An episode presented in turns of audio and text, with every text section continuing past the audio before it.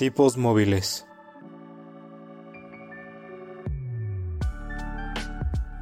Un podcast que va más allá de los libros y de la realidad.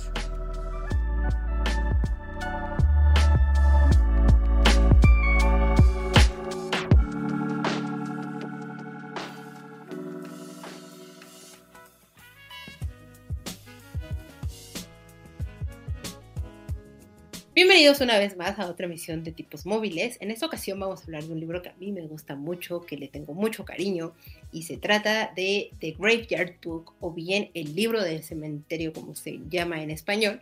Pero para poder platicar de este libro, permítanme presentarle a mi gran compañero de todas las batallas, David. David, ¿cómo estás? Bien, Carolina, ¿y tú cómo estás? ¿Cómo te va? Muy bien. Ay, pocas veces me dices Carolina, ahora me siento ofendida. Ah. Ay, perdóname, perdóname, Caro, ¿cómo estás? ¿Cómo te va? ¿Cómo, cómo has estado? ¿Por qué? ¿Por, ¿Por qué el día de hoy te dije Carolina? Es una buena pregunta. Perdóname, Caro, ¿cómo Porque estás? Porque ya me odias, pero no pasa nada. David. Jamás, jamás. Yo te, yo te voy a vida. seguir queriendo toda la vida, forever and ever. Oh, qué cursi, pero no, yo también, la verdad es que una disculpita.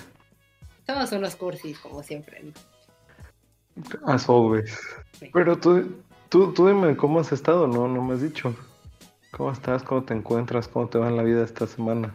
Bien, eh, ha sido complicado, estoy, me encantaría decir, estoy regresando de un viaje, pero en realidad sigo en el viaje. Eh, es, un, es un tipo road trip o algo así, no fue planeado, pero las cosas se dieron de esa manera. Y entonces el día de hoy no estoy grabando en la Ciudad de México, o donde habitualmente grabo el programa. Yo me encuentro en otra sede, en otro estado de esta gloriosa República Mexicana, pero el compromiso es el compromiso, lo, la audiencia es primero, y sobre todo platicar contigo de libros, que eso es lo más importante de todo. Entonces, aquí estamos, Davidcito. No, muchas gracias, y pues hay dos respuestas para, para eso. Uno, la vida es un viaje, eso es algo muy importante. Totalmente. Y la otra es, eh, qué buen viaje. Entonces, este... pues la verdad, qué, qué gusto que estemos aquí grabando, aunque tú estés ahora en otro estado, pero pues como siempre un, un gusto grabar contigo. Sí, a mí me da muchísimo gusto y placer platicar contigo, sobre todo platicar contigo de libros, Davidcito, que es de las grandes pasiones que tenemos en esta vida. Pero antes de que entremos al libro, platícame mejor qué te ha permitido tu adultez en ver, leer, escuchar, etcétera, etcétera. Uh, pues eso es algo muy triste, la adultez otra vez está pegando duro, entonces no he tenido oportunidad de avanzar con, con, con casi nada. La verdad es que ya estoy por terminar Misterios ese a. Sí, es muy buena serie, se las recomiendo totalmente. ¿Qué más estamos viendo? Pues fuimos a ver Black Panther, Wakanda Forever, ahí con nuestro buen amigo Luis. Y este, otros, bueno, otros buenos amigos. Eh, recomendable la película. Pueden hacer muchos chistes de mucho humor, de, dependiendo de, de okay, este, del okay, humor okay, que okay, tengan. Okay, okay, okay. Sí, sí, sí. Este, no, no los haré aquí para que evitemos problemas. Pues está, está interesante la propuesta, creo que está bien. Creo que hace mucho que una película de Marvel no me sorprendía tanto, en el buen sentido. Okay. La verdad es que está disfrutable. No sé si tú ya tuviste la oportunidad de verla, si no, pues no. Creo que podrías darle una oportunidad. Pretendo darla, está... solo que el tiempo y la vida no me lo han permitido, pero ya llegará. Pero pues, ya llegará. No, y pues también estuve viendo Hannah Montana, la película, ¿por qué no? Hay que cambiar un poco los aires, darle oportunidad a la, a, a la adolescencia de Disney que no tuve. Y pues no es tan mala película, la verdad, esperaba algo, algo peor. Considera que dijiste tan antes de mala. Antes de mal. Pero ok. Bueno, partiendo del hecho que son, que son películas de Disney y, por, por, bueno, eh, opinión impopular, pues no, no soy tan fan y no se me hacen tan buenas, pero mucha gente como que sí les gusta y están un poquito, pues, clavadas en esta onda, ¿no? De, de la forma de vivir de, de las películas de Disney y Mundo Rosa y demás, entonces es o complicado. Sea, de... Sí y no, porque, por ejemplo, si, si vas a gastar tu tiempo en una película de Disney de live action, yo te podría decir mejor ve Hocus Pocus uno y dos, y creo que pasarías okay. mejor tu tiempo que viendo Hannah Montana la película. Pero ok, Ajá. cada quien pasa su, su tiempo y su dinero, su, su como tiempo. guste. Sí, claro, tampoco he visto Hocus Pocus, ni la uno ni la dos, pero que, que las personas que me conocen saben que soy cero team Disney, no, no me gusta.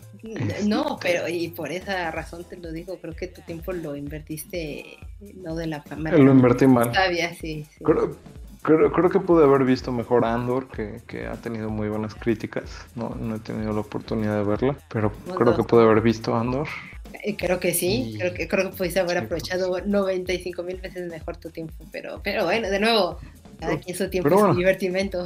Sí, sí, claro, ¿no? Y bueno, también este, nos lo hemos vivido pues en conciertos y demás. De hecho, por eso no pude grabar con ustedes el episodio pasado. Correcto. Porque fuimos a un concierto de un rapero que se llama Ampcor.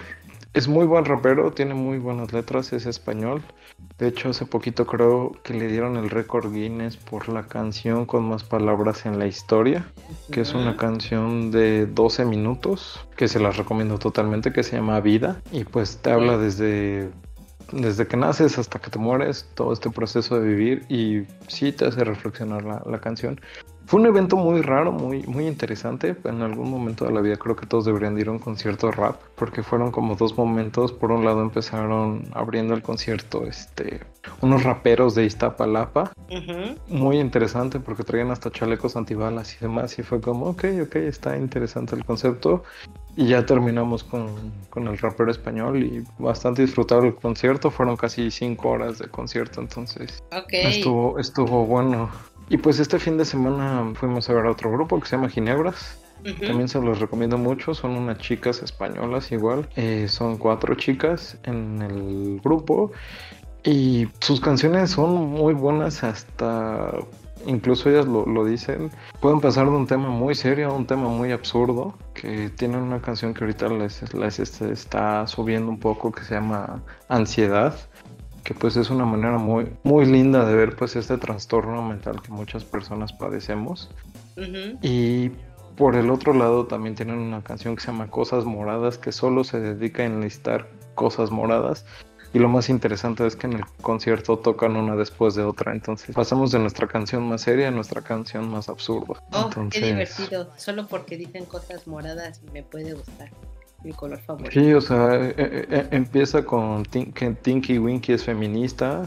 Mm. Y termina este con Tampax y demás y cosas moradas. Está muy interesante, podrá, de, deberían darle una oportunidad. Ok, ok, suena a, a buenas propuestas. Y como verán, Davidcito es muy fanático de grupos, cantantes y artistas españoles.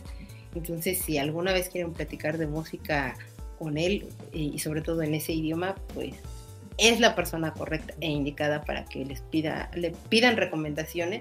De verdad tiene cosas bastante interesantes que, que ofrecer el caballero, entonces no lo desperdicien. Muchas, muchas gracias, muchas gracias. Me esfuerzo este, escuchando música y encontrando nuevos artistas que recomendarles en este pequeño momento del podcast. ¿Y tú, Caro, qué has visto, escuchado, leído? Eh, bueno, visto? yo... Yo me encuentro leyendo Fahrenheit cuatrocientos cincuenta y uno, que va a ser de nuestro siguiente libro que vamos a platicar. Eh, terminé de leer eh, The Graveyard Book, no recuerdo en qué número de vez voy leyéndolo. Creo que es la te- segunda o la tercera vez que, que lo leo. Y eh, estuve viendo, bueno, estoy viendo todas las series que sigo de, de anime de la temporada de otoño.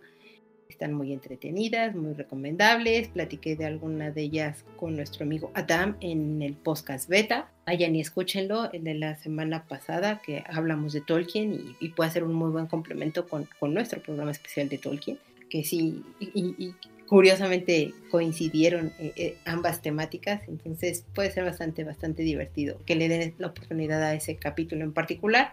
Y eh, también... Vi, bueno, vi Hocus Pocus dos, porque tenía muchas ganas de verla, hace mucho que vi la uno, la, es bastante divertida, la dos también es muy divertida, es entretenida, entonces se la pueden pasar muy bien.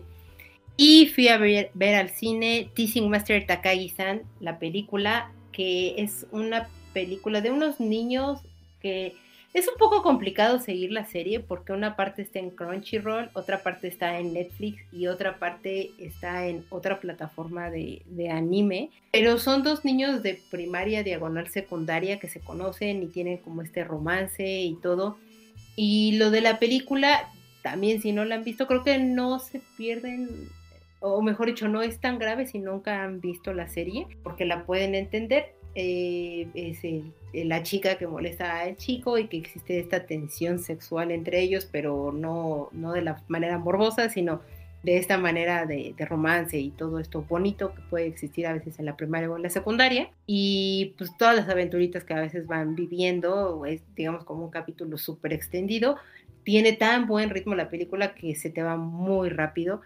Lamentablemente tuve una muy mala experiencia en el cine porque al lugar donde la fui a ver había como cinco bancas más hacia, o butacas más hacia mi derecha, una parejita que se la pasó hablando toda la película y en el descaro total, o sea, ni siquiera susurrando, sino ya en descaro total, y comentaban y era un chico y una chica y no, no sé, creo que si la gente decide ir a ligar al cine, en ese caso mejor escojan otro lugar y permitan a los que vamos a ver las películas y disfrutarlas en santa paz, porque eso de ir a platicar al cine no está padre en ningún sentido.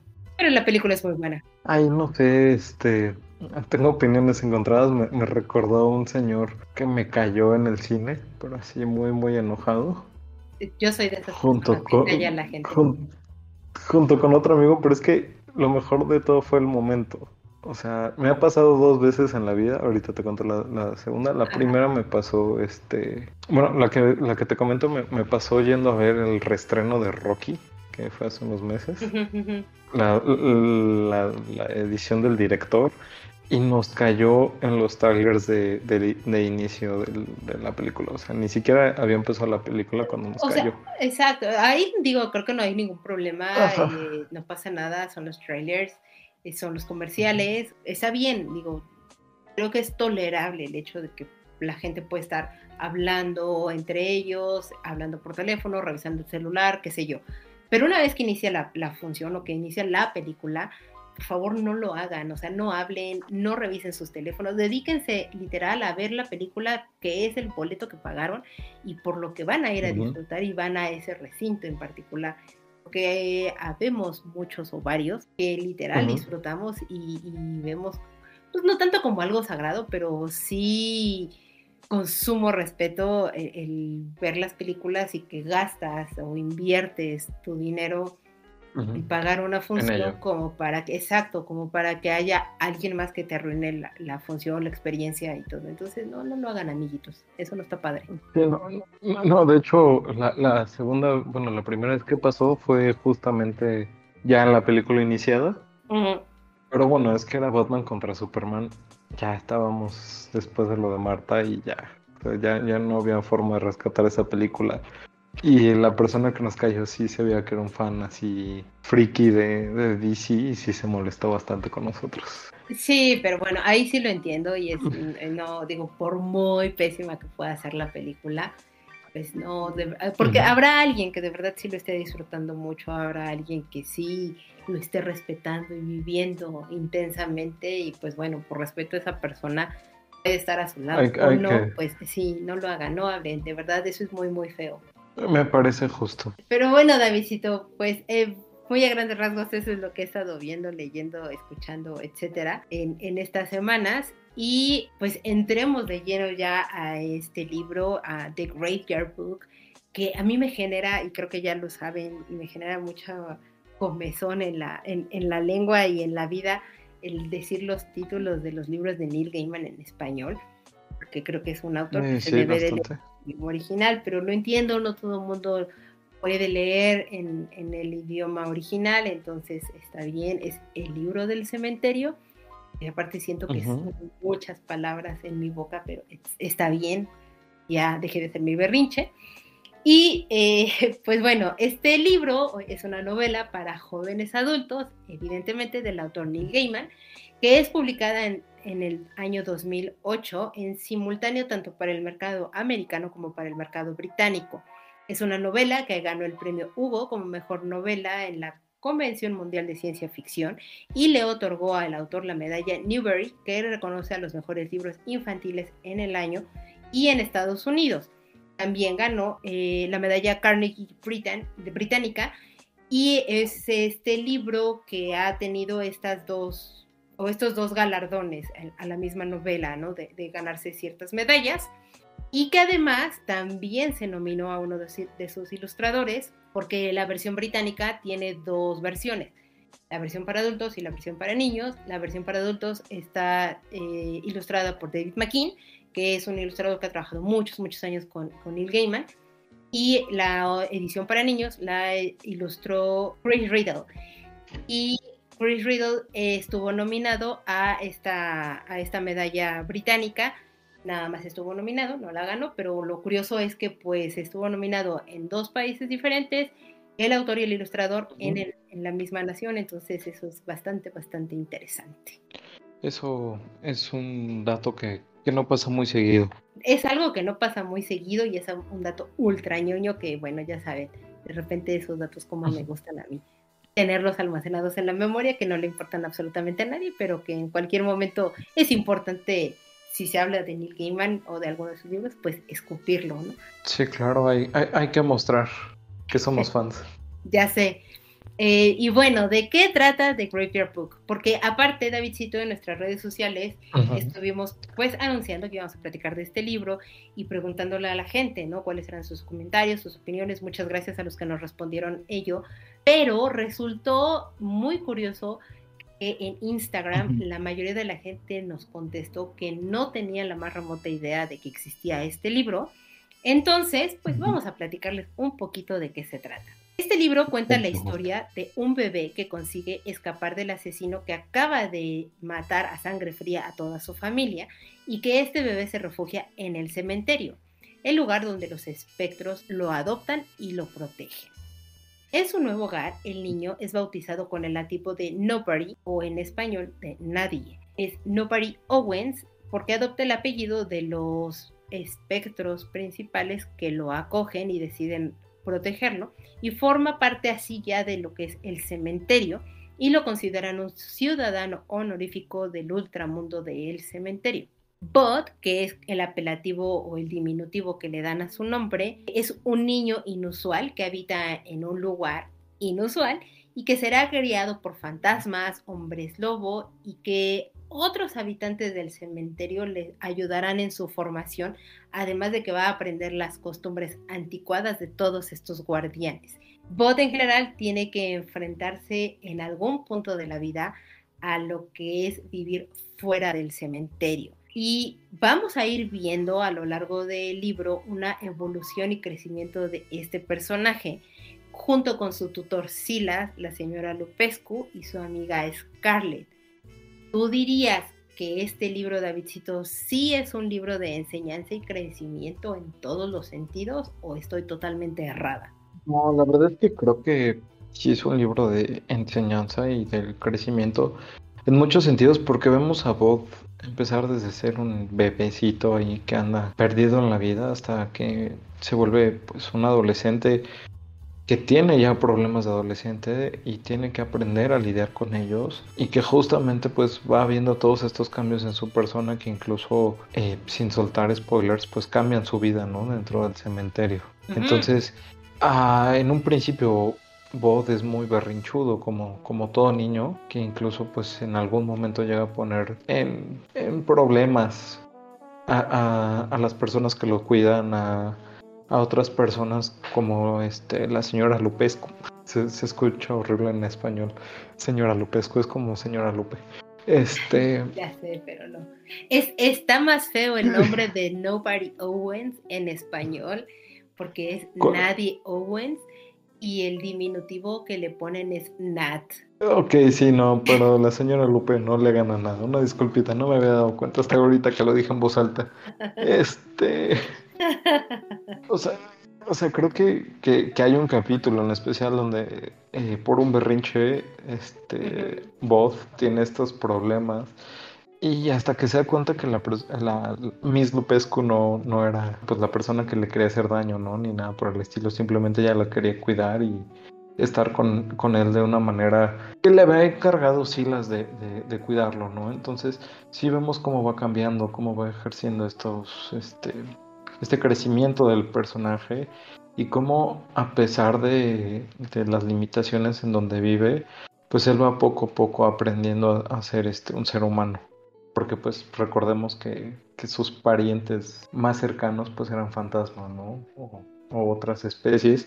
Que de hecho eso era lo que te quería preguntar. Ajá. Y, y quería tu opinión ahorita que estaba viendo el resumen y demás, porque ya tiene casi más, más de un año que lo leí. Sí. Eh, fue, fue más de un año, en mayo del año pasado lo leímos este libro. No, no me acordaba de mucho y de repente empecé a ver que dicen que Silas es un vampiro. ¿Te hace sentido a ti? Yo dije, ¿Silas es un vampiro? No, es que Silas es un ente extraño que también goza de los privilegios del cementerio. Eh, es que uh-huh. va a ser como dar un pequeño spoiler sobre Silas, pero es, es este ente, eh, llamémoslo uh-huh. como sombra, que existe y a la vez no existe. Eh, es un personaje muy peculiar, pero no es un tipo de criatura que vaya hacia lo vampiro. O sea, a los vampiros y eso no, no, no va por ahí. Sí, no, bueno, eso decía Wikipedia y dije, ok, lo, lo voy a guardar para, para el siguiente momento que, que platiquemos este, Carolina y yo acerca del libro. Pues te digo, la verdad sí creo, creo que tiene este, oh, este voz, el crecimiento, pero no solo él, o sea, incluso los fantasmas que lo cuidan. Uh-huh. O sea, van, van teniendo este crecimiento. Este, la señora Lupescu, pues ahí va, va creciendo, va aprendiendo a ser mejor persona para estar en una mejor comunicación con, con Bod. Silas también va cambiando, pues la forma en la que trataba a Bod en un inicio le va agarrando como cierto cariño, va trabajando con él. Sus papás, los Owens, pues también ahí van aprendiendo cómo ser papás de un niño vivo y, y demás, ¿no? No sé tú qué opinas al respecto.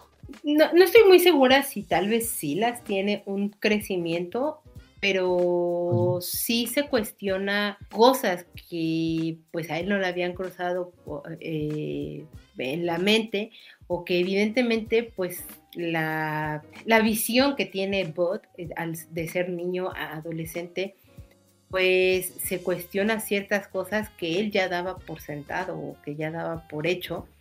Y, y eso está padre, y creo que quien sí tiene un crecimiento son algunos de los personajes fantasma que habitan en el cementerio, pero también su amiga Scarlett, que la trama que pasa con Scarlett es de mis favoritas y a la vez es muy triste, pero me parece no, no, no. muy increíble esa relación que hay entre Bod y Scarlett, que es su mejor amiga, por todo, todo lo que sucede y, y lo que pasa. Eh, Y que al final, pues, es eso. Bot sí tiene este crecimiento y, y se gana a pulso de alguna u otra manera el respeto de todos los habitantes del cementerio. No porque no lo tuvieran, pero literal, ante sus ojos se va revelando este jovencito que, pues, se gana su lugar del cementerio, ¿no? Se va ganando, pues, justamente ese mismo lugar. Pero, pues, también, no sé, es complicado, ¿no? El hecho...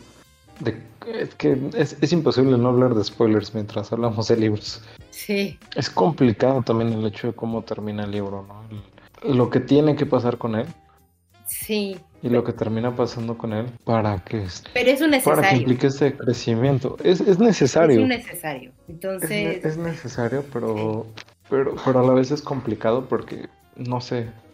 O sea, re- realmente, es que no, no podemos decir muchos de spoilers, ya, ya, ya Haga, haremos, haremos este esfuerzo, pero digo, te pueden dar más o menos uh-huh. una idea o todo esto, que, lo cual estaría increíble, pero, uh-huh. pero sí es un paso necesario y, y me parece un muy buen desenlace el que tiene el libro. En general, es, es un libro lindo para mí. Creo que, creo que es un... Es un desenlace que, que choca totalmente con, con esta este, filosofía justo que te decía hace un rato, ¿no? De, de las películas de Disney. Sí. Eh, no es un final feliz, pero es un final. Es un y buen es final. Un mom- es un muy buen final, o sea, y es parte de lo, de lo que hablamos, ¿no? O sea, de ese desarrollo, de ese crecer, de esos momentos en la vida en donde tienes que cambiar, para no decir más. Es que... Lo que tiene mucho el libro es enmarca demasiado este punto de lo que es cambiar, de lo que implica en toda la extensión de la palabra, con todas las consecuencias que eso conlleva. Porque uh-huh. estamos hablando de un cambio literal físico, de cuando Bod deja de ser un bebé y es un adolescente. Todo lo que eso implica y conlleva. Y por ende, todas las decisiones y situaciones que lo van rodeando a lo largo del tiempo, que pues bueno, hasta que llegan a este desenlace que a mí me parece muy apropiado. Es, es de los mejores finales que, que, que he leído de Gaiman. Me agrada mucho. Es un muy buen final. Es, es un muy buen final. Eh, y hablando, pues, de personajes, porque ahorita hemos mencionado algunos, eh, uh-huh. evidentemente el personaje principal es Nobody Owens, se topa con distintos personajes, está, pues, la Miss Lupescu, que es una de sus tutoras, su tutor principal es Silas, porque, pues, los humanos son la persona que, con la que pueden tratar en caso de que el niño ya tenga algún inconveniente, porque sería muy complicado que hablaran con uh-huh. los señores Owens, ya que son unos fantasmas, ¿no? Entonces, digamos que por uh-huh. eso es el, el tutor principal. Evidentemente están los señores Owens y todo, um, y bueno, en el camino se enfrenta o, o, o se encuentra con distintos de ellos. Para ti, ¿quién es ese personaje entrañable de esta historia y por qué? Son varios, creo que me encariñé mucho con varios personajes. Ajá. Ah, la señora Lupe, por ejemplo, es un gran personaje. Ajá.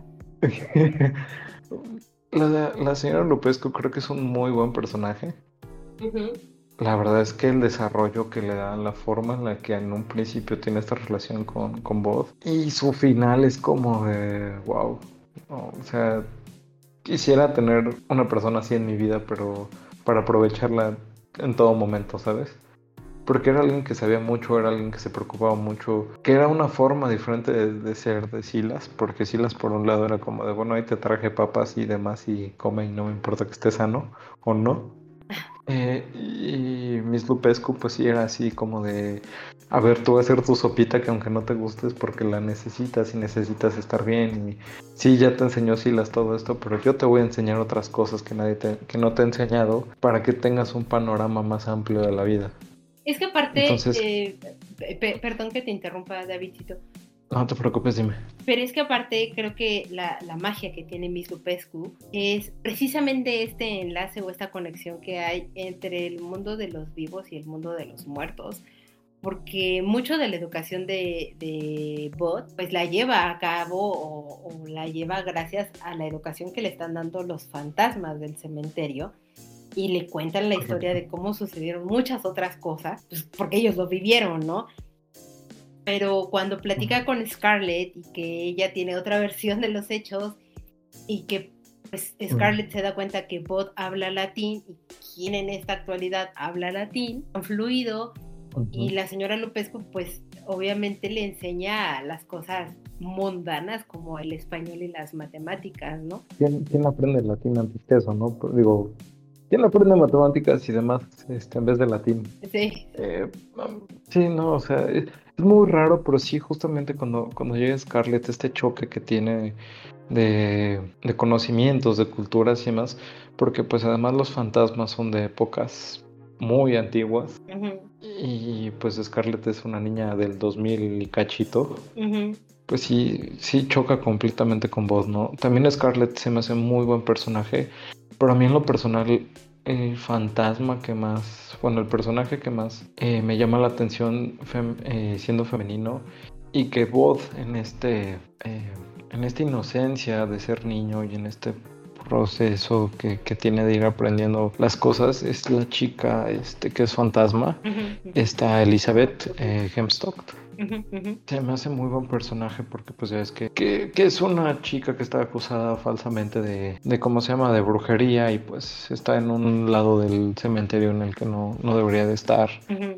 y demás, porque pues ella no era una bruja ni nada por el estilo, porque al final del día termina cuidando a Bot también, y Bot termina haciendo gestos muy lindos con ella, que creo que es un mini arco de personaje muy chiquito pero muy bonito, o sea.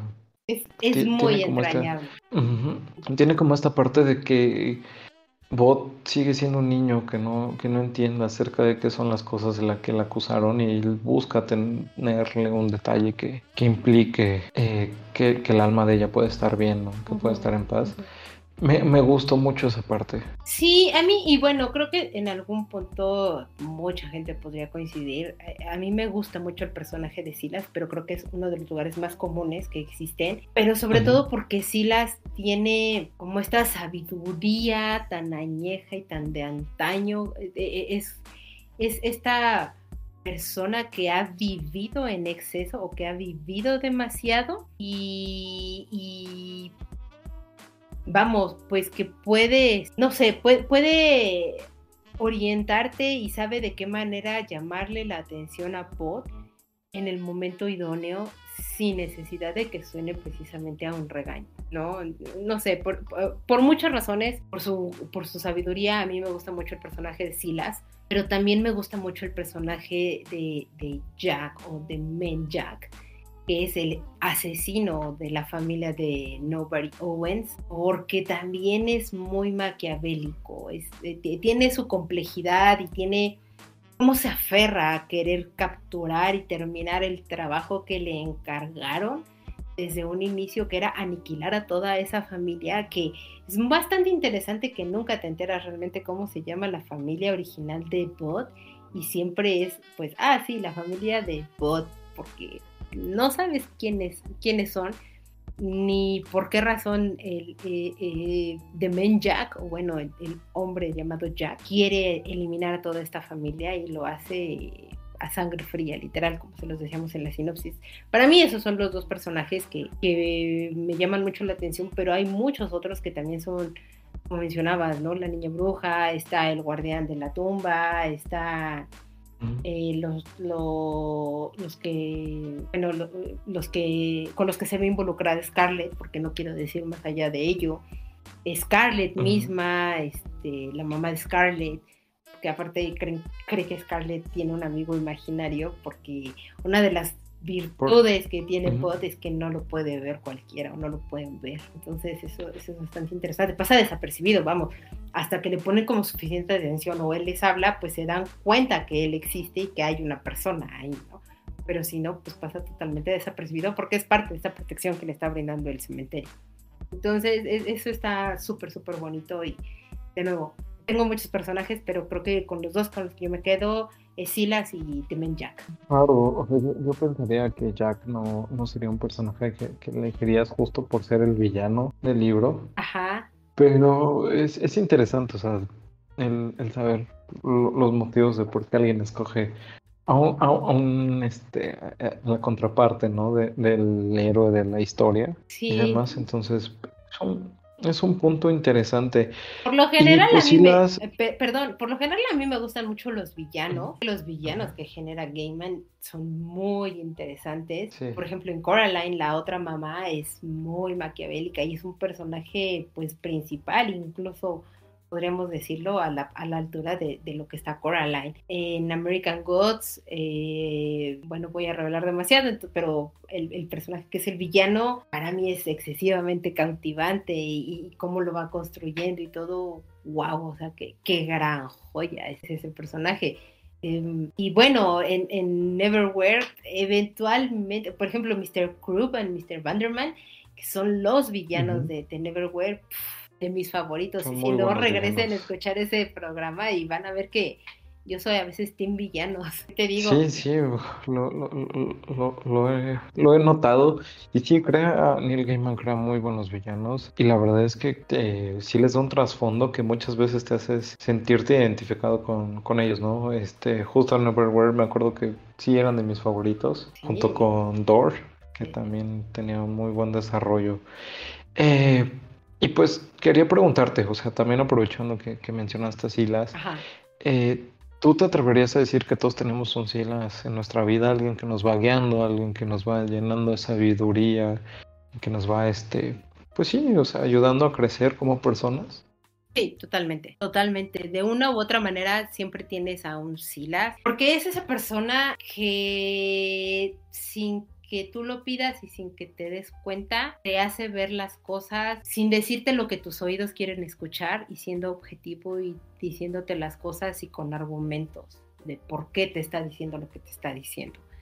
Eso es al final del día lo que sí las hace con Bot. No exactamente porque tengan esta sabiduría milenaria, pero sí, digamos que son esas personas que a veces sientes que han vivido demasiado, y pueden ser más jóvenes o, o, o mucho mayores que tú, pero existen ahí en tu vida, y, y en el momento clave que las necesitas están ahí, te, te hacen un comentario en algo que tú haces, o en, en consecuencia a alguna acción que tú haces y, y te aterrizan totalmente a la tierra, te dan las razones de, del por qué sí o por qué no las cosas y, y por qué es su punto de vista. ¿Tú qué piensas, Davidcito? Concuerdo plenamente contigo, o sea, de hecho yo me iba a ver más cursi y te iba a decir, sí, yo, yo te tengo a ti, ¿no? Oh. Eh, sí, yo soy una anciana oh, para ti. Porque...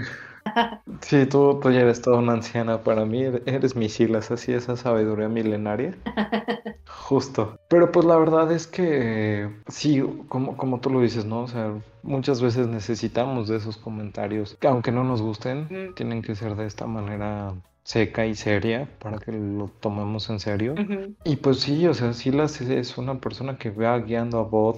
De esta manera, le, le guste o no le guste. Creo que es un poquito todavía más condescendiente él que, que Miss Lupescu. Uh-huh. Pero pues justamente, ¿no? O sea, tenemos que tener estas personas que nos guíen para saber hacia dónde vamos o si lo que estamos haciendo está bien o está mal, pero que nos ayudan a crecer como persona y al final del día pues nos van acompañando poco a poquito, ¿no? Eh, y tanto están como en, la, en los fracasos como en las victorias, como en todo momento, y creo que eso se hace que, por ejemplo, que, que en su momento, es que estoy tratando de no decir spoilers, sí es horrible, que en su momento, conforme va avanzando la historia, entiendas por qué dolía tanto, ¿no? Este, ese desarrollo que, que hubo entre Silas Bod y también entre Miss Lupescu y Bod, ¿no? O sea... Mm. Es que, es que porque, son... Porque al final... Sí, no, no, termina, por favor, perdón. No, o sea, que te digo que al final del día pues son, este, son guías, son guías de, de, de vida y son personas que sin ellas Bot no hubiera sido lo que fue. Que son complementos, o sea, yo veo que son dos, dos tutores o dos guardianes de este personaje que... digamos, a veces uno puede ser más estructurado que el otro, pero que mm. sin querer complementan... El, el conocimiento o el consejo o esa guía que le llegó a dar o que se van dando eh, pues al niño, ¿no? En, entre uno y otro, sin que ellos se pongan de acuerdo, y todo es a raíz de las preguntas que va realizando Bot eh, de una u otra manera a ellos, y es uh-huh. lo que lo convierten en la persona que es. Por, por esa razón también yo digo que este libro sí es un libro de de crecimiento y aprendizaje, totalmente. Es totalmente un libro que, que le daría a, a mi sobrino. Uh-huh. O a una persona eh, joven. Y fíjate que aún no tan joven, o sea, porque yo lo leí el año pasado a mis veintiocho añitos. Uh-huh. Y pues se volvió un libro que me ayudó a, a entender muchas cosas por las que pasaba en ese momento. Uh-huh. Por eso te lo regalé. Y me... Sí, lo, lo, lo sé, o sea, y lo hemos hablado, ¿no? O sea, que, que el libro no llega eh, cuando tú lo quieras leer, sino en el momento adecuado. Lo hablábamos mucho cuando estábamos con Safón, de que los libros te van encontrando cuando los necesitas. Sí, sí, sí, sí, totalmente. ¿Tú, no, ¿tú, ¿tú le recomendarías este libro a alguien? Eh... O, o, ¿a quién se lo darías? Yo se lo, yo se lo recomendaría a, sí, a adolescentes. Sobre todo, uh-huh. eh, no sé, once, trece años más o menos, que se encuentran en esta transición de, de vida y sobre la, la famosa edad de la ponzada que le llaman, porque uh-huh. tienen esta rebeldía y no quieren escuchar nunca, evidentemente, a, a sus mayores, a sus tutores, o esco, escogen...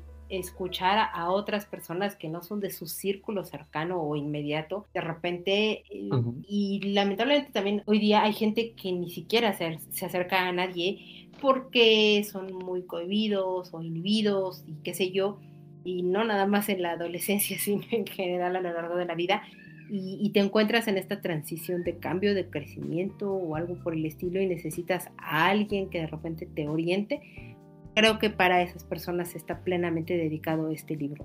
O para alguien que se encuentre en un momento de cambio. Eh, eh, un momento de cambio. Híjole, eso... No importando la edad. Esto es un concepto muy interesante, que nada más metiéndonos así rápido de esta filosofía de vida budista y demás. Ajá. Y también de mindfulness y otras cosas.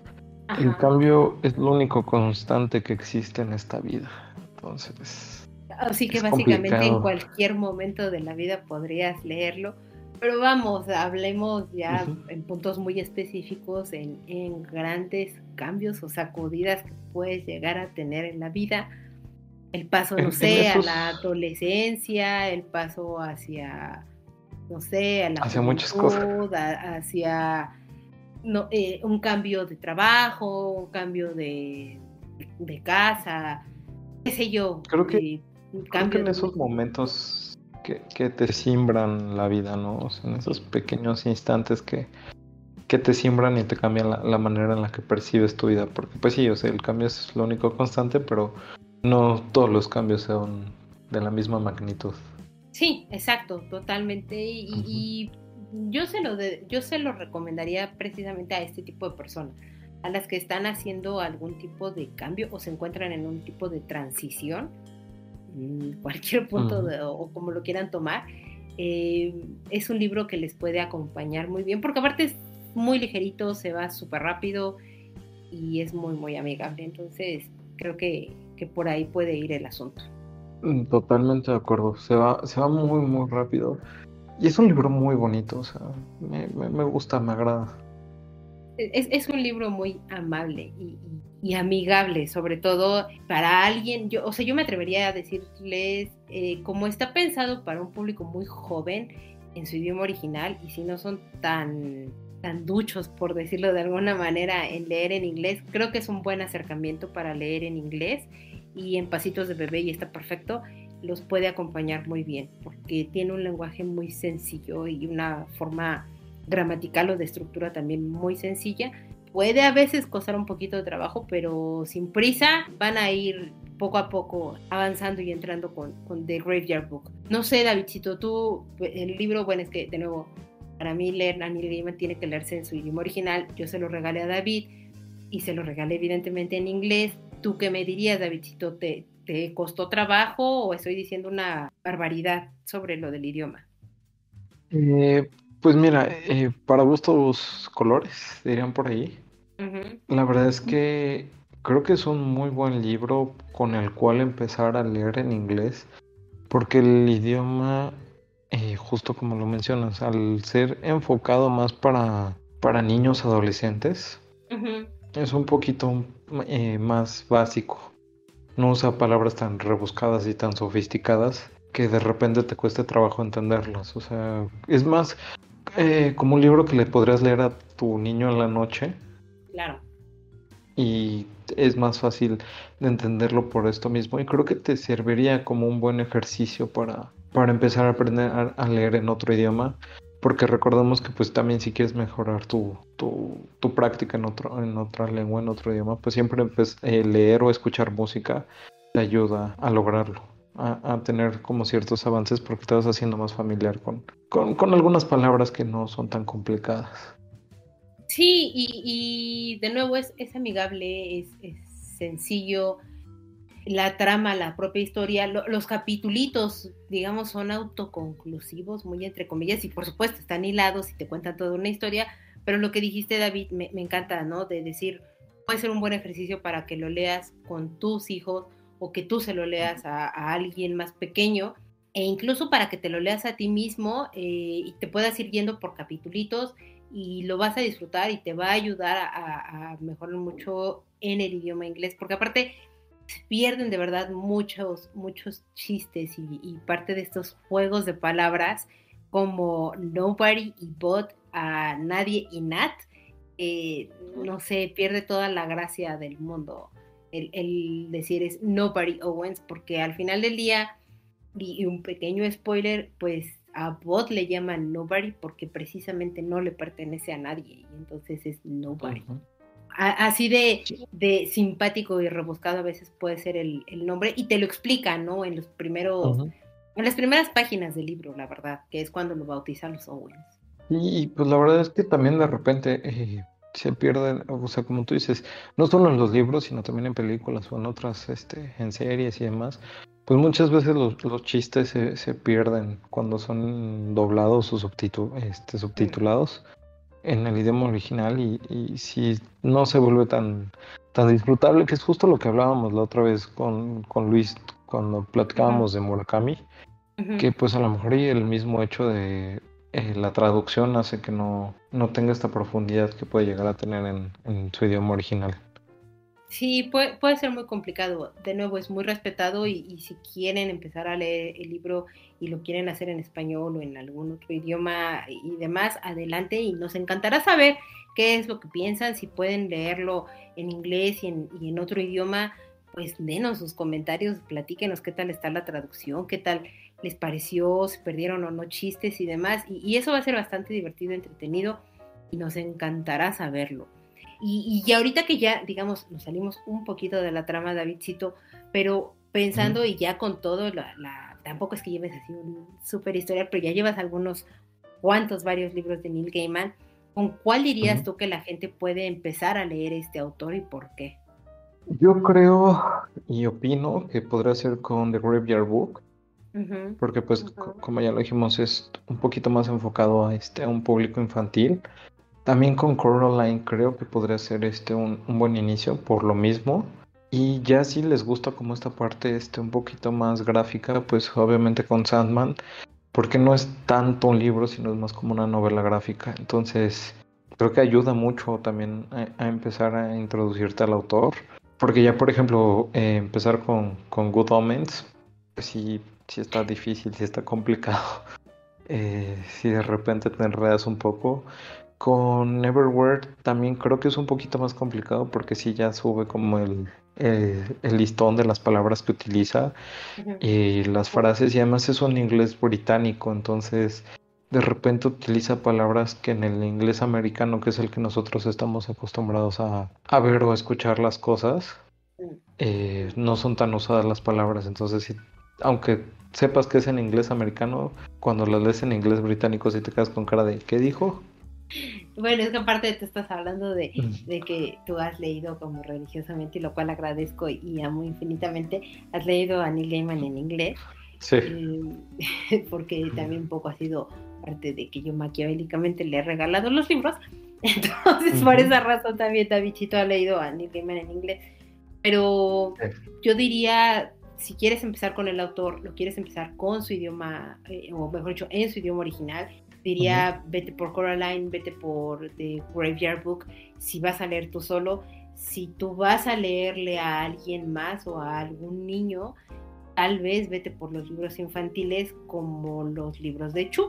Tienes tres libros, están ilustrados, las historias de un pandita muy hermoso que tiene distintas aventuras al ir a la escuela, al ir a la playa, eh, y creo que ir al parque de diversiones. Son tres libritos muy, muy sencillitos, pero que te pueden acompañar a ti como adulto o incluso a ti como adulto con un pequeño, y que vayan caminando sobre el autor y en su idioma original. Son libros sencillos, eh, que no tienen palabras tan rebuscadas. Para mí estas serían como los puntos de entrada para Neil Gaiman. Sí, justo. O sea, creo que concordamos que con los libros infantiles serían Eh, los puntos de entrada. Sí, totalmente, totalmente para, para este autor. Y ya de ahí, pues obviamente vas avanzando y consiguiéndote cosas más complejas y divertidas.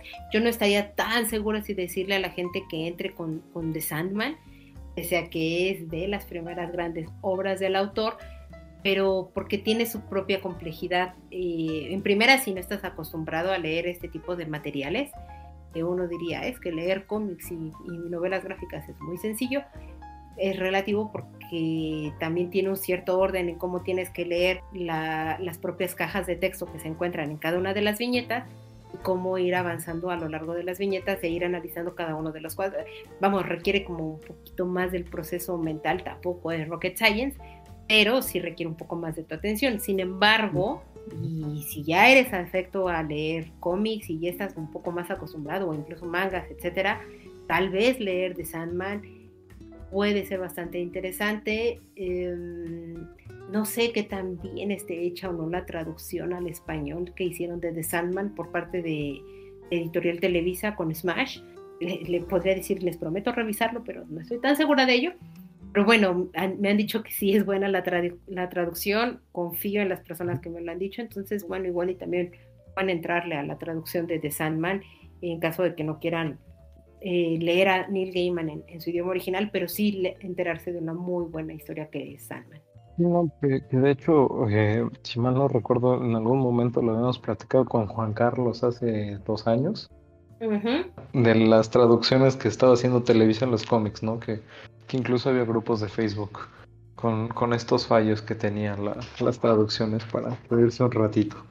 Entonces... Bueno, más, más, más allá que son fallos, son errores que pues llegan a, a suceder, no nada más sucede en los cómics, pero bueno, en, en la parte de los cómics a veces es mucho más evidente y pues por el tipo de público un poco más masivo que puede llegar a ser, pero bueno, uh-huh. a todos se nos puede ir algún error de la vida, mira que sí te lo diré yo. Que sí, que sí lo sabremos nosotros. Sí, sí, sí, este, no, no me voy a quemar, pero bueno, ya pero bueno. pasó, ya estuve ahí, ya... ya sucedió y en otro momento de la vida tal vez les pueda platicar qué sucedió o no con, con mis errores de dedo graves, de dedo. muy graves. Me, Pero bueno. me parece justo. Regresando a The Graveyard Book, Davidcito, ya al final, veredicto, uh-huh. ¿qué calificación le pones a The Graveyard Book y por qué? Ok, le voy a dar, y no solo porque es Neil Gaiman, haremos eso. Para que no me linchen y no se vea aquí favoritismo, un siete de siete. Ok, eh, creo que es tu primer siete. Creo que es mi primer siete. Eh, ¿Por qué? Porque fue un libro que llegó en el momento justo, acompañado de, de la que considero mis Silas, eh, que supo en qué momento mandármelo. Y era un, era un libro que en el momento en que lo leí, pues yo estaba haciendo muchos cambios en mi vida, okay. en muchos sentidos, incluyendo el, el madurar como persona, y que son cambios que sigo, que sigo teniendo, uh-huh. y que hasta la fecha creo que entender que la vida pues es eso, el ir creciendo, el ir madurando, el saber en qué momento tienes que ser valiente y en qué momento tienes que saber esconderte y tomar decisiones de otro estilo. Me, me ayudó mucho, o sea, me, me ayudó mucho, la verdad es un muy muy buen libro, que a pesar de que sea infantil, tiene muy buenas enseñanzas. Yo creo que me gustó incluso un poco más que, que Neverwhere, o sea, uh-huh. por el momento en el que estaba, porque Neverwhere, pues recordemos que es este personaje que tiene como muchos problemas emocionales y demás de trabajo, de que la vida no, no vale nada. Uh-huh. Pero aquí es literalmente alguien que no tiene nada y aún así cambian las cosas, entonces está, está muy bueno, me gustó bastante. Y la edición ilustrada que me regalaste, pues es una joya. Si no mal recuerdo, es la edición adult- de adultos de, de, con las ilustraciones de David McKean, son muy bonitas, es que bueno, aparte yo soy muy fanática de, de los dos ilustradores que...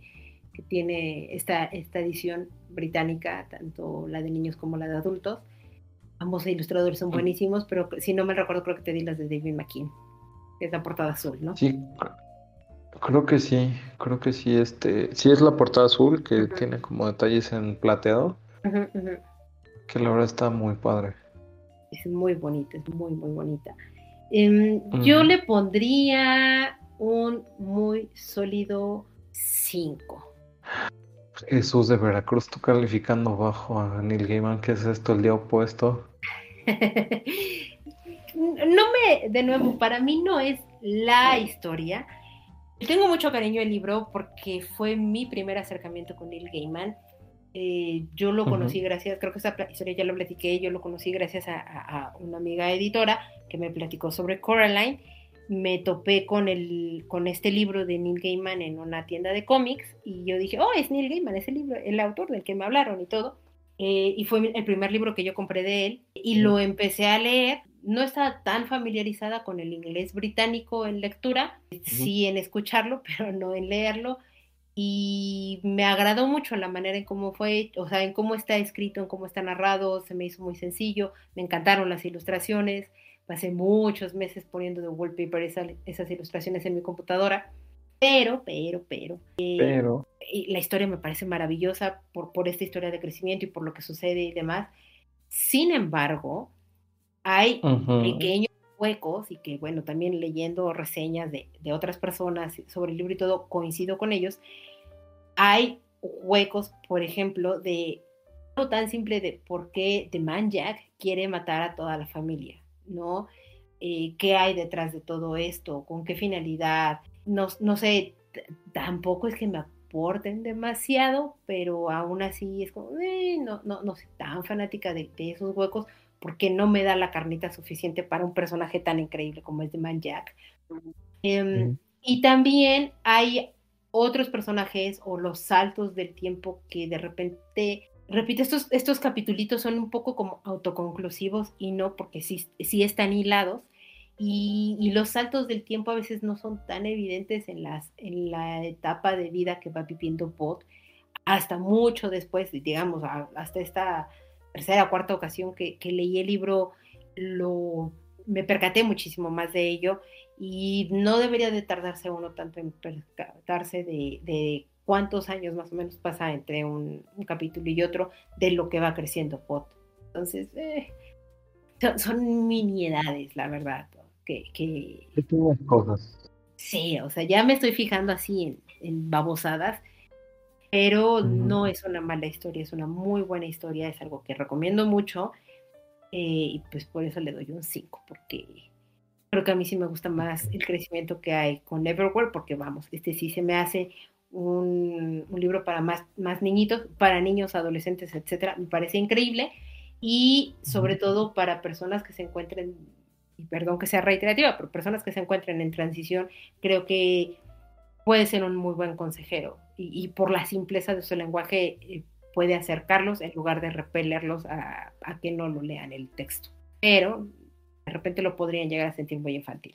Eh, es que tienes que leerlo con la mente abierta, o sea, entendiendo sí, sí, que sí, es un sí, libro sí. infantil, no, no esperando eh, justo le- una historia con los personajes como de Neverwhere, pero sí, sí. dentro de su universo es un buen libro. O sea, es, es muy, buen, muy libro, buen libro. Es, es un muy, muy, muy buen libro, uh-huh. pero bueno, ya si nos ponemos eh, puristas exigentes y demás... Eh, creo que tiene historias, historias más maduras, Neil Gaiman. Entonces, cinco de siete. No es mal, sí, de verdad sí, creo sí. que no es una mala historia, una mala calificación. Mm, creo que no, creo que no. Creo que creo que hoy, hoy me vi yo muy emocionado. Hoy, hoy yo fui el fangirl de Neil Gaiman. Sí, sí, sí, te ganó. Sí, sí. Te ganó sí, me ese, ganó el este sentimiento. Boy. Sí, sí, sí. Pero está, está increíble. Sí, sí, sí. Y denle la oportunidad, no se, o sea, no, no se van a arrepentir, de verdad, de verdad, de verdad, no se van a arrepentir.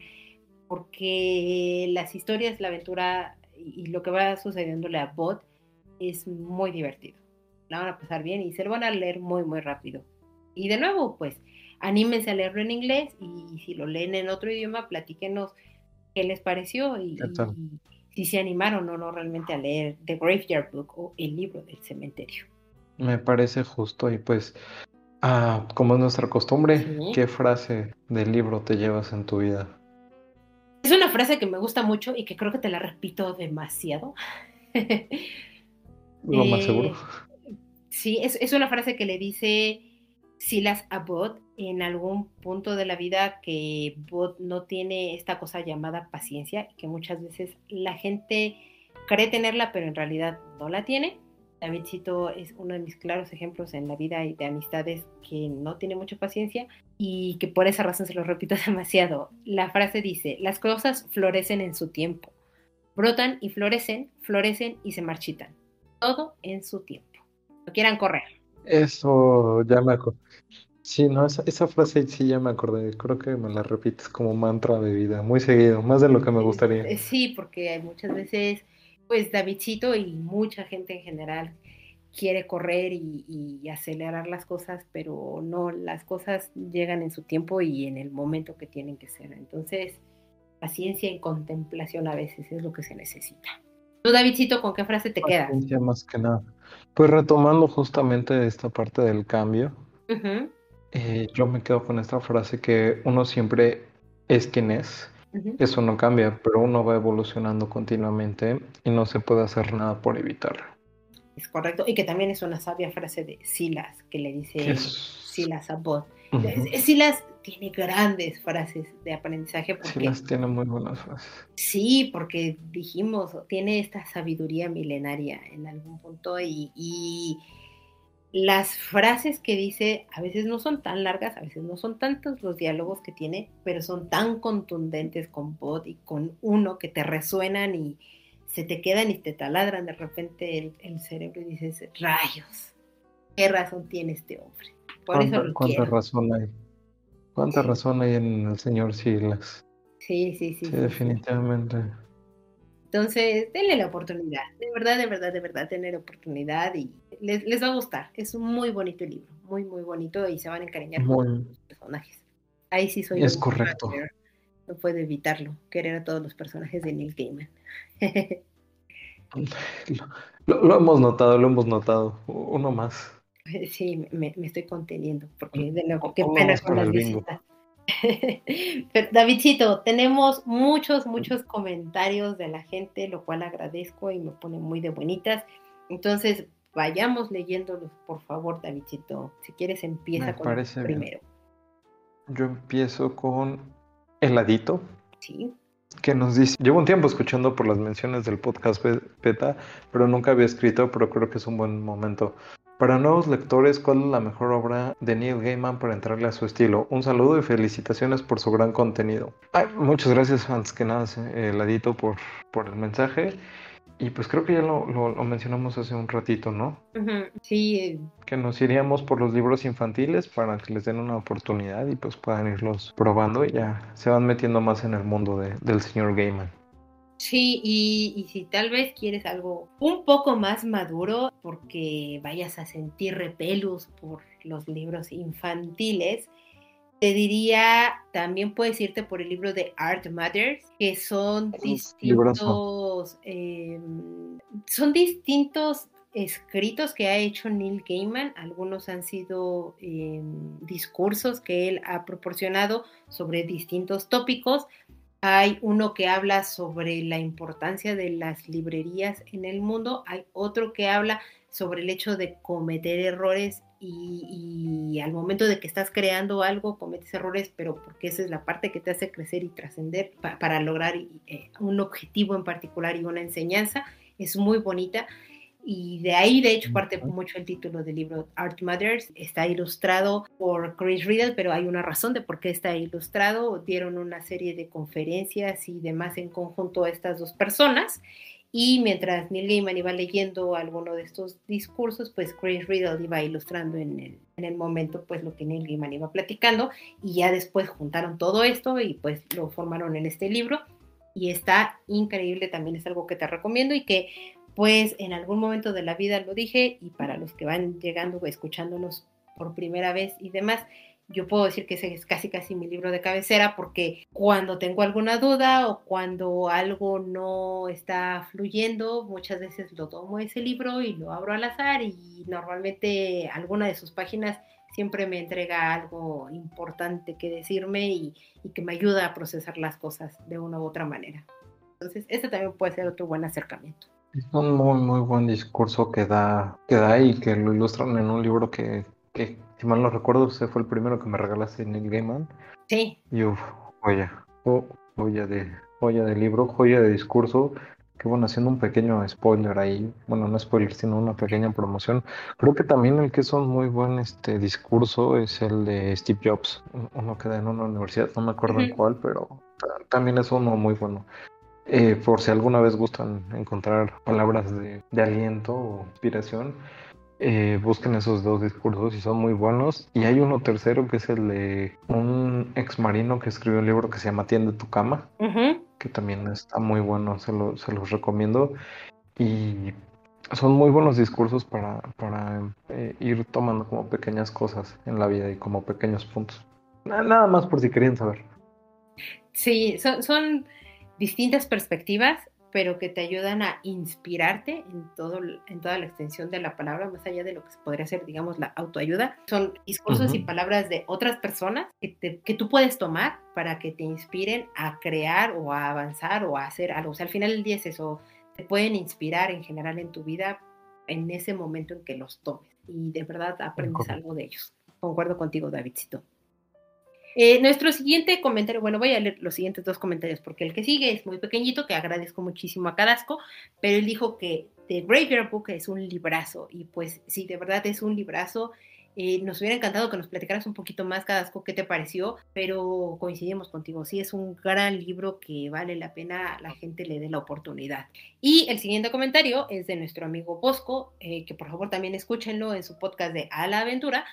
Y Bosco nos escribe: solo puedo decir que la señorita Lupescu es mi personaje favorito del libro del cementerio.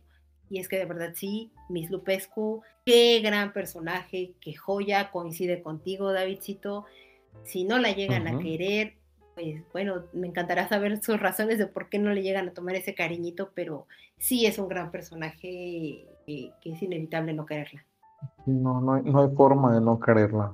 No hay forma. Digo, al principio, al principio sí puedes decirte así, eh, ya cuando la conoces dices, oh, no, sí, sí. Sí, sí, sí, sí, sí. Sí. El siguiente comentario que tenemos es por parte de Adam. Muchas gracias, Adam, por escribirnos como, como siempre. Eh, nos pone: gran episodio. Me gustó mucho la dinámica entre Janet y Tom. Eh, entre paréntesis, Caro. Eh, fue muy agradable de escuchar. Una grandiosa primera parte hablando del género de terror con Stephen King y hasta El Exorcista, que hasta me dieron ganas de, vol- de leerlo. Se sintieron como dos episodios, no por ser largos, sino por tener además una reseña de este libro que suena muy interesante y que desconocía por completo. Y es que, y bueno, Adam, eh, perdón, Davidcito, uh-huh. que te interrumpa, pero es que Adam nos está hablando y nos da comentarios sobre el capítulo pasado, que fue el especial de terror, uh-huh. donde estuvimos platicando, pues, del acercamiento hacia el género del terror, y platicamos también del libro de Nuestra Parte de Noche, que los invitamos a que lo escuchen y conozcan los comentarios de Janet, y pues que una servidora les proporciona sobre este libro, pero creo que, que estuvo bastante, bastante entretenida la plática. Y ahora sí, las preguntas de Adam. Las preguntas de Adam son: ¿cuáles son sus géneros de lectura menos predilectos? Esos que ni por recomendación se acercan a leer. La autoayuda. Eso ya lo, ya lo tenía así, clarísimo. eh, y tal vez después diría la poesía. Eh, otro más claro. Este, pues lo estoy pensando, pero pues creo que de mi parte no. Eh, soy, soy muy abierto a conocer todo tipo de cosas, o experiencias sea... y... y Eh, todo tipo yo de también he leído libros no. de autoayuda, pero Ajá. no es algo que a mí me encante y no es algo que yo tal vez llegaría a recomendar, o me tardaría muchísimo, muchísimo en hacerlo, porque uh-huh. no es mi género, o sea, no, no es lo mío. ¿Hay, hay, alguna, vez, uh-huh. ¿Hay alguna vez en nuestros comentarios, en nuestras pláticas que hemos tenido, que te haya hecho algún género literario que no, no que ni por...? Pues en algún punto, o sea, no le has entrado no. mucho a la ciencia ficción, digo, uh-huh. eh, has, has abierto un poquito esa ventana, pero no, creo que no es sí, algo pero no, que no has tanto. profundizado, eh, uh-huh. y tal vez diría la literatura infantil. A la literatura infantil, pero... Híjole, no sé, es que depende, creo que sería el libro correcto en el momento correcto para, para que te guste el género, pero no sé, es, es complicado, ¿no? Lo, lo voy a pensar y lo prometo, eh, si encuentro de aquí al siguiente programa, mencionárselo a Dan. Ok, ok, ok, me parece justo. Y la siguiente pregunta que nos deja es: ¿qué escritores populares son sus más odiados? Mm, esa es una muy buena pregunta. Bueno, en su momento fue muy popular, ahorita creo que ya no es tan popular, pero Stephanie uh-huh. Meyer, oh por Dios, aléjense de lo que esa señora escribe. No, no, no me parece... Con, con todo, con todo odio. No, no me parece algo sensato para recomendarle a alguien. Y más actuales, los compas, por favor, no. Oye, no, no te puedes meter con los compas, por favor, es una joya de la literatura. No, no es cierto. David habla con todo el sarcasmo del mundo. Aléjense de esos libros, que pésimos libros son. Desconozco que son es buenísimos. El gran éxito. Están muy, no, o sea, o por lo menos definitivamente no es nada de lo mío, pero han, han funcionado muchísimo en el mercado. De nuevo, yo no les encuentro la gracia, no me parecen graciosos, no me parecen buen diseño de personajes, no, o sea, no, a mí me parecen muy malos, pero eh, de nuevo, desde mi perspectiva. Son buenísimos, por algo ya van en los compas y no sé qué, parte nueve, o sea... No sé, ya, ya vi un box set de esos, Dios, ay, no, aléjense. ¿En, ¿En dónde lo viste y por qué no me lo mandaste para comprarlo? Son mis libros favoritos. Por supuesto que no, y están en Sanborns, pero no, no, aléjense de eso, por favor. Sí, son malos libros, o sea, ya hablando seriamente... Sí, son malos libros, son libros para...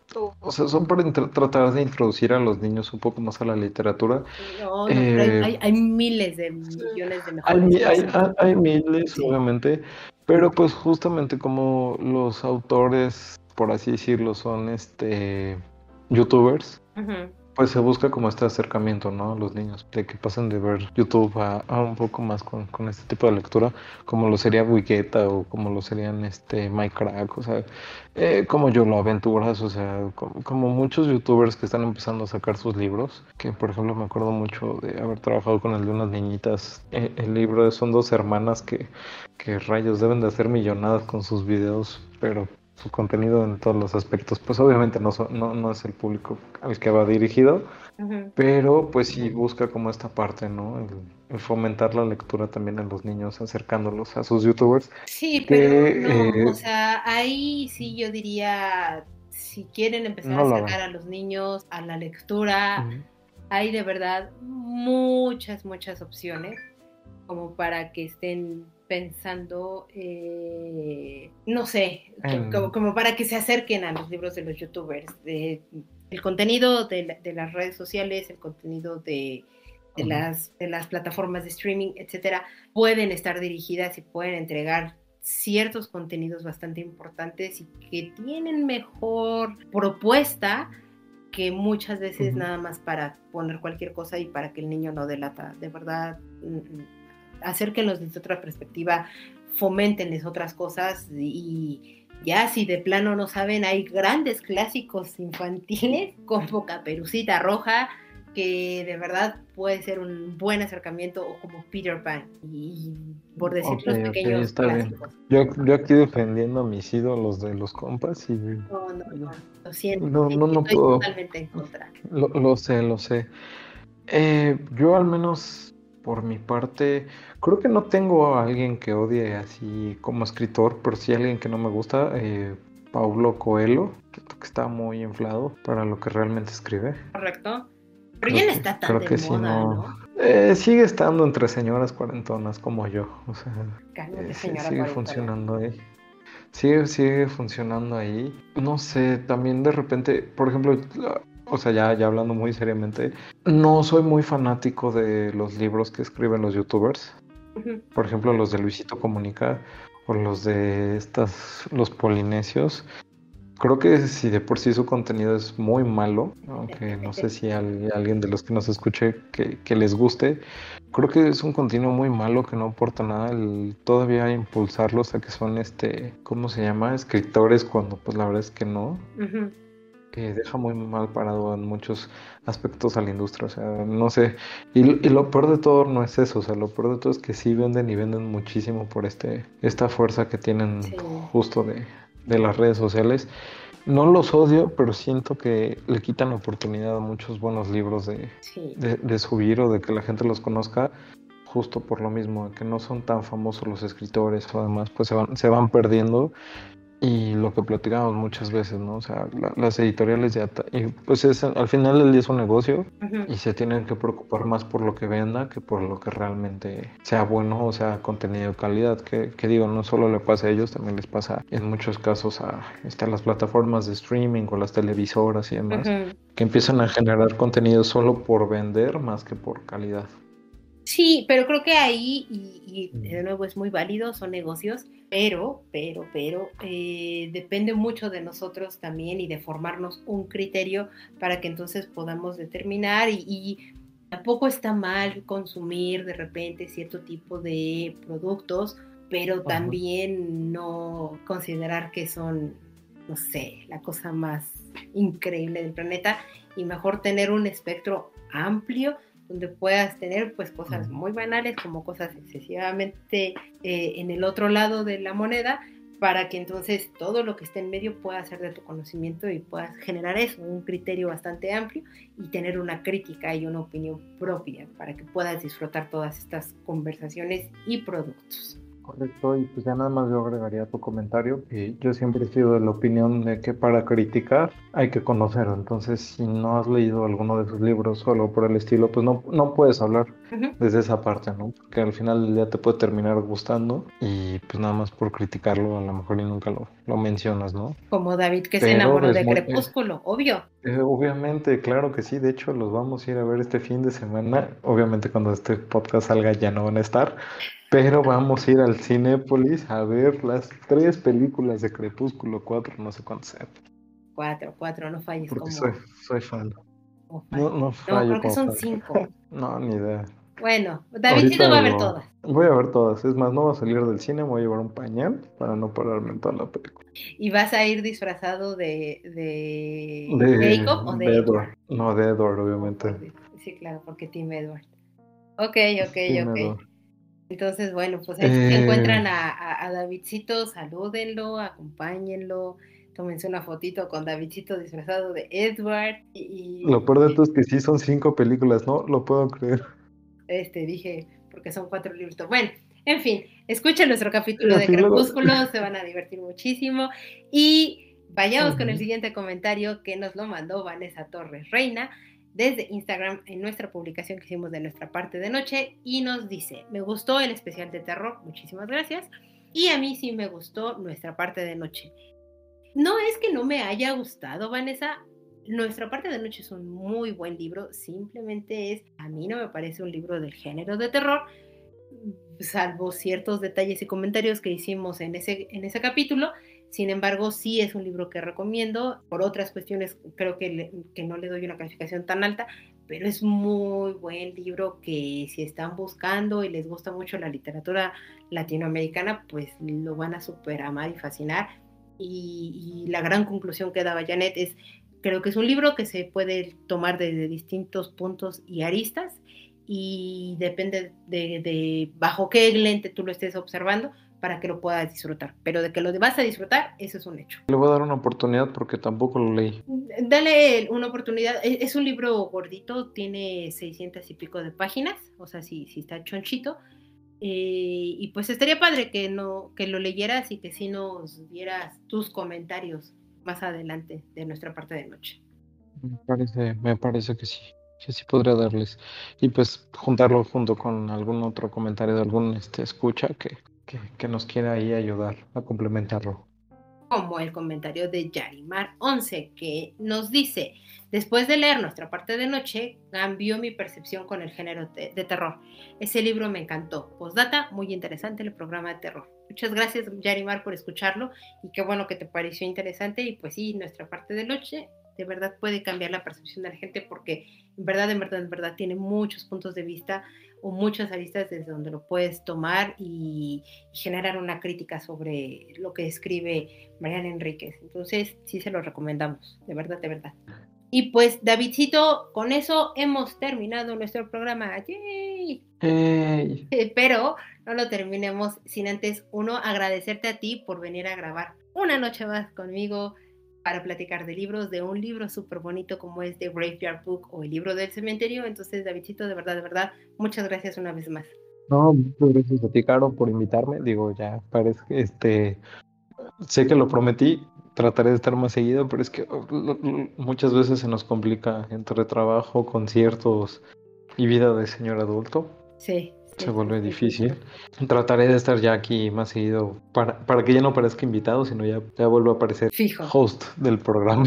Bueno, sí lo eres, este es tu programa como siempre y, y nos encanta. Eh, nuestro siguiente punto es recordarle a la gente que vamos, nuestro siguiente capítulo vamos a platicar de Fahrenheit cuatrocientos cincuenta y uno de Ray Bradbury para las personas que se quieran unir a platicar con nosotros, que nos quieran mandar sus comentarios sobre el libro, etcétera. Nos va a encantar saber qué es lo que les parece este libro, si ya lo leyeron o si quieren venir a platicar aquí con nosotros. Mándenos un mensajito directo, escríbanos directamente a nuestro sitio tipos móviles punto com o bien a cualquiera de nuestras redes sociales, Móviles Tipos en Twitter, Tipos Móviles Podcast en Instagram, y nos va a dar muchísimo gusto leer sus comentarios aquí en el programa, como el de todas las personas que nos escribieron, nos dieron likes en las publicaciones y han participado en las encuestas, comentarios y demás que llegamos a subir en las redes sociales. Síganos también en nuestros perfiles de las plataformas de audio, Spotify, Apple Podcast, eh, Amazon Music. Eh, recuerden que con su cuenta de Amazon pueden escucharlos en Audible, ya estamos ahí también,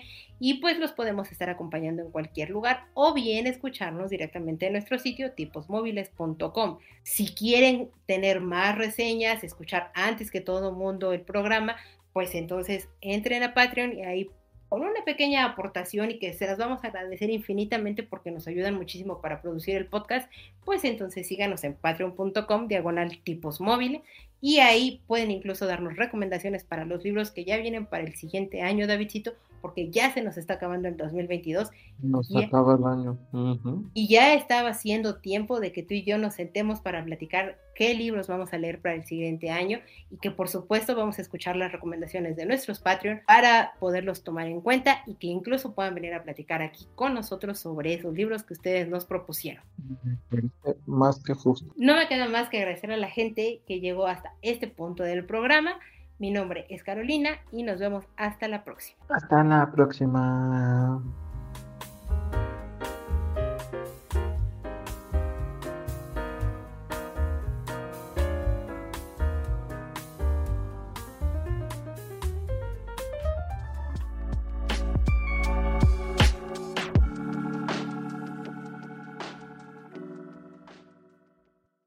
Mentiras. Tú me enamoraste a base de mentiras.